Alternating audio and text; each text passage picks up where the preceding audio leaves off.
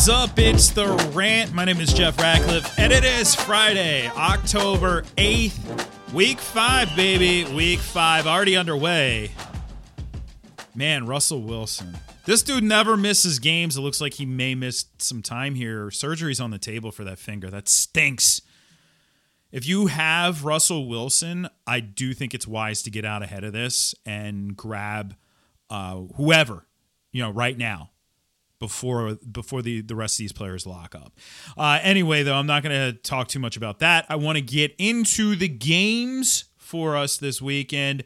Uh, we will kick it off with the London contest. Don't forget, there's a London game, so make sure you pay attention on Sunday morning, bright and early for you folks on the West Coast. But set yourself a little reminder, like 8:15 Eastern, just to double check, see if anybody is surprise inactives. Of course, the big inactive though is Calvin Ridley. Uh, Calvin Ridley did not make the trip over there across the pond, uh, so he will not be playing in this one and neither will Russell Gage. And I've been asked, okay, who gets the targets? Well, there's nobody you're picking up. You're not picking up Tajae Sharpe or Zaccheaus, uh, Kyle Pitts, and Cordarrelle Patterson. And and really, the Jets are a pretty good mat are a pretty good defense against the pass, which I was very surprised by. But over the first month, they're doing a nice job. Matt Ryan also dinking and dunking, 5.9 average depth of target. So I, I just there's not a lot of upside there. I think it's Patterson again. It's Pitts. Pitts. This if it doesn't happen for Pitts this week, uh, in terms of converting that volume into production, then maybe we have a little bit of concern. But I, I really don't. Uh, we'll also see what happens with Mike Davis this week. If if he continues to look worse uh, than Wayne Gallman, then we have a problem. On the other side, I am keeping an eye on the usage here for Michael Carter. I'm using him as a flex. I do like what we saw last week. By the way, Zach Wilson has had a turnover worthy throw on 9.4% of his attempts this season. That's a lot. The only the only player with a higher rate is Trevor Lawrence. And those are really important to note. Turnover turnover worthy. They don't always get converted to interceptions, but the higher that number is, the more upside you have with a defense. So I do like the Falcons defense as a streamer. Moving on to Green Bay and Cincinnati. All eyes are on Joe Mixon in this one. He did not practice. Uh, we're still waiting to see what the determination will be on his status, but I don't expect him to play. I expect about a 65 35 split between Samaje Perine and Chris Evans. So Perine will be a flex option. I don't love the matchup, but you're going to have enough volume here uh, to be a flex. Uh, you know who you're starting on the Green Bay side. You're starting all three receivers, by the way, for uh, Cincinnati. Ja'Marr Chase is the preferred option, but Tee Higgins at wide receiver 28, Tyler Boyd wide receiver 29.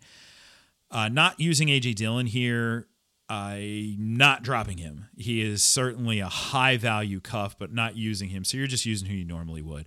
Detroit and Minnesota. Uh oh. Dalvin Cook, game time decision, not looking good. Looks like he's on the wrong side of questionable. If he does play, I don't see how we can sit him, especially because Detroit has allowed so many touch, six rushing touchdowns to running backs already. But if he doesn't play, oh boy, giddy up, Alexander Mattison. He'll slide up into the top 10 for me.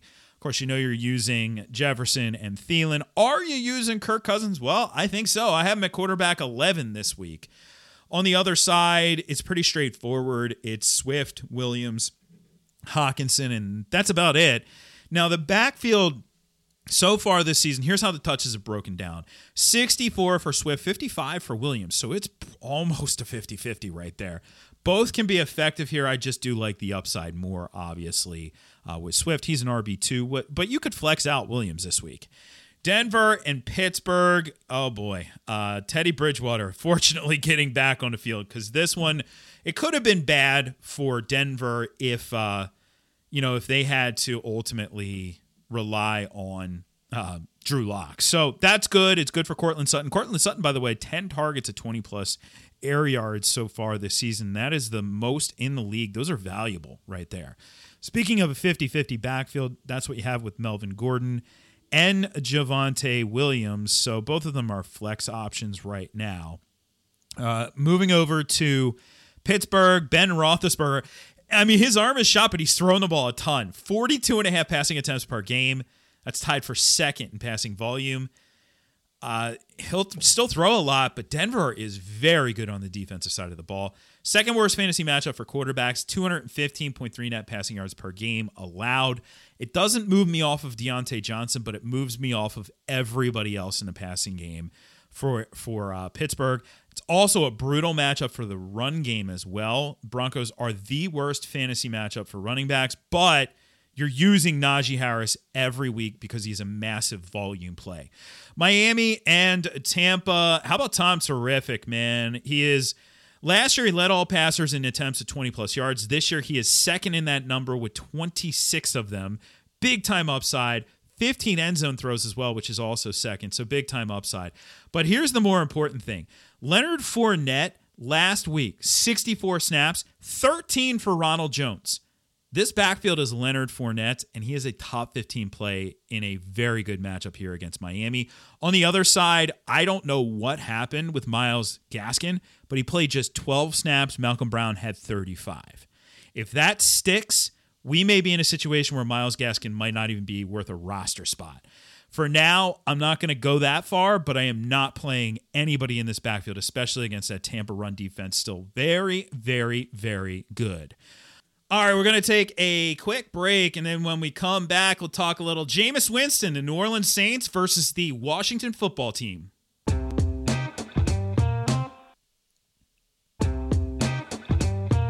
All right, I'm not getting too excited over Jameis Winston, but uh, all right. So here, check this out. Jameis Winston is one of just two quarterbacks who has started all four weeks without at least 10 throws of 20 plus yards. The only other one is Matt Ryan. I just talked about his low A dot. Matt Ryan, of course, though, averaging almost 40 passing attempts per game, whereas Jameis is just at 21 and a half. He's not throwing the football. That volume has meant you cannot use him. You can't use Marquez Callaway. You can't use the uh, the tight ends. Nothing except for Alvin Kamara. But this is going to be an interesting test. Do they open things up here because Washington has really struggled against the pass, allowing 307 net passing yards per game, two and a half passing scores per game.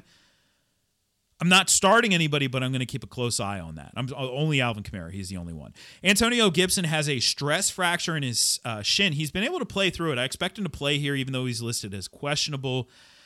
Uh, this is a tough matchup. 50.8 rushing yards per game is all the Saints are allowing to opposing backfields, but Gibson is still an RB2 play. Keep in mind, if Gibson did not go, it would not be okay. JD McKissic is his cuff. JD McKissic is a passing down back whose role likely does not change regardless of Gibson's status. It would be more Jaret Patterson than anything, but no, I'm not running out to pick up Jaret Patterson. Uh, this is not a week where I'm using Taylor Heinicke. He's going to stay on the bench in this one. So, really only using Gibson and McLaurin here. I will use Ricky Seals Jones in DFS though because he's really cheap. Uh, he's min priced. Uh, moving on to Philadelphia and Carolina. Christian McCaffrey listed as doubtful, so he is not expected to play. It looks like he'll be back next week though, which is good. Uh, on the uh, Carolina side, in terms of how the snaps broke down last week, here you go: Chuba Hubbard 33, Rodney Smith 25. Royce Freeman 12. That was not what I had expected in terms of Rodney Smith. I did kind of have the sense that Chuba Hubbard was not going to be used like Mike Davis was last year. I just thought it would be more Royce Freeman, but regardless, that's pretty much what we can, we can expect again. So I'm not trusting Hubbard as anything more than a flex. The Eagles do allow 4.8 yards per carry, though, to opposing running backs. So there's at least some upside there. But what about Cam Darnold? Well, Cam Darnold is putting up big time uh, fantasy numbers.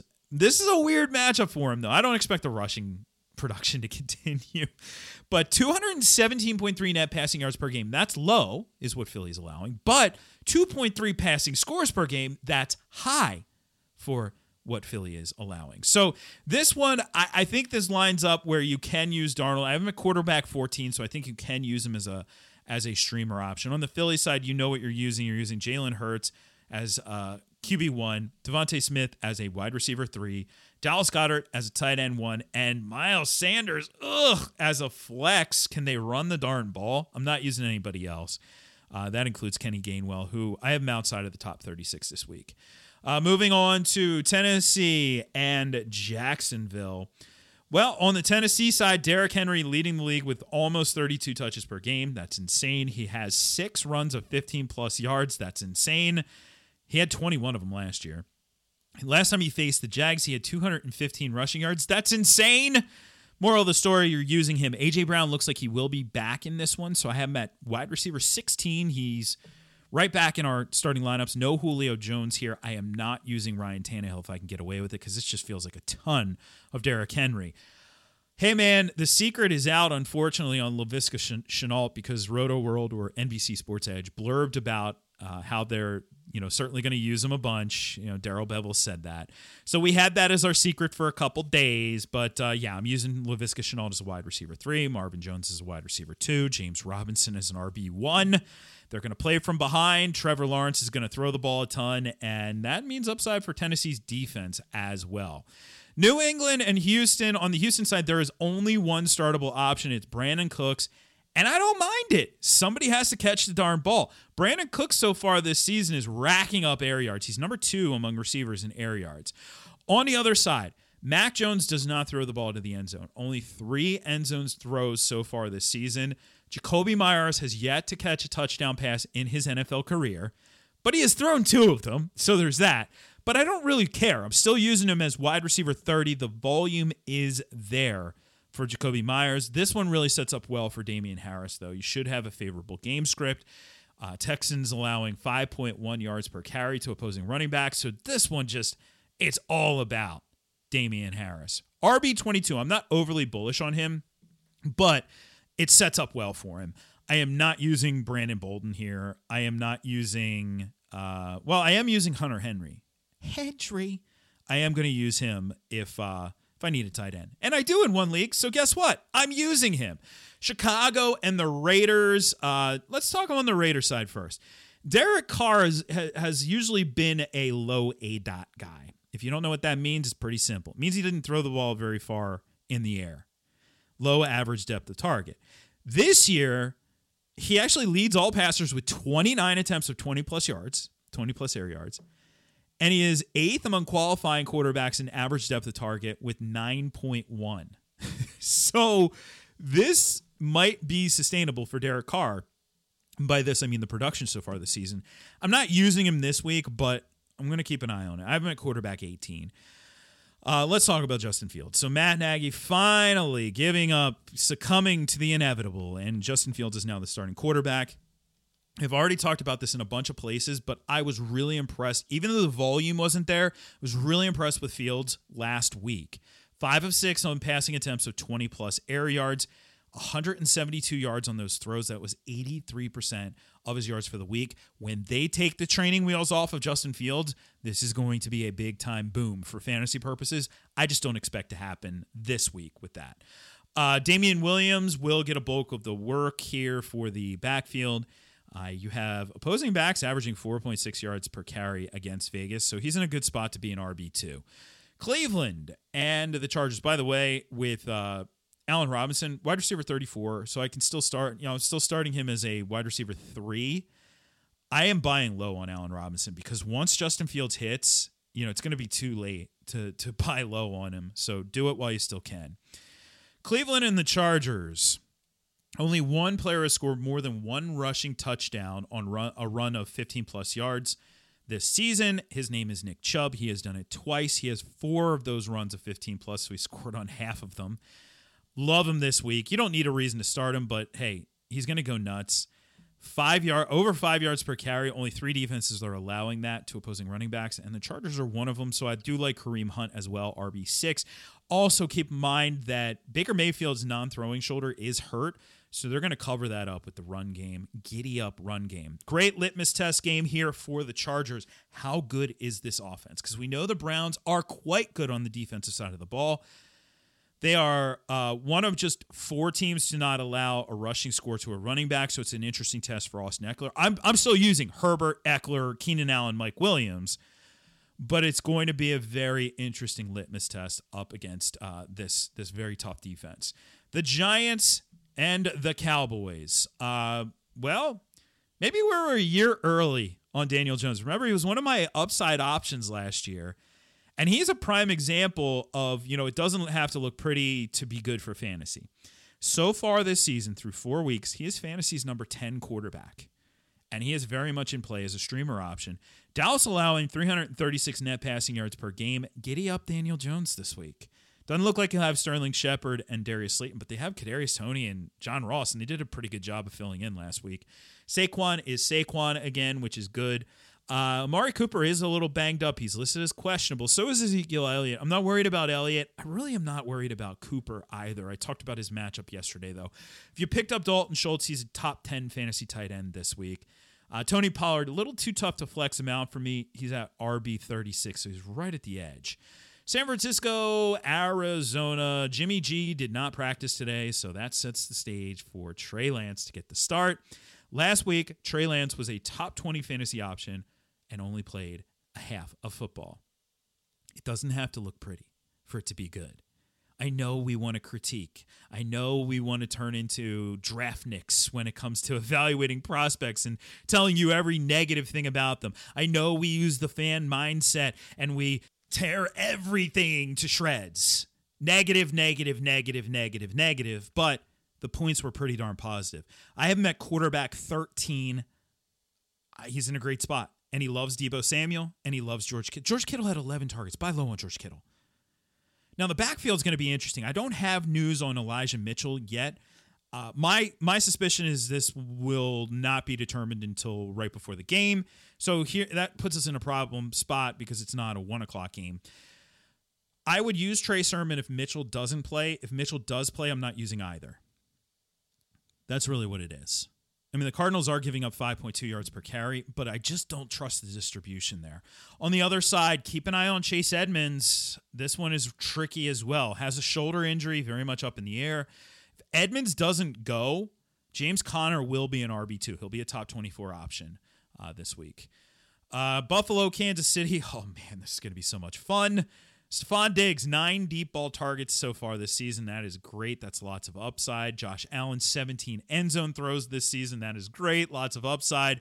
And it's a great matchup for both of them. So giddy up on the Bills.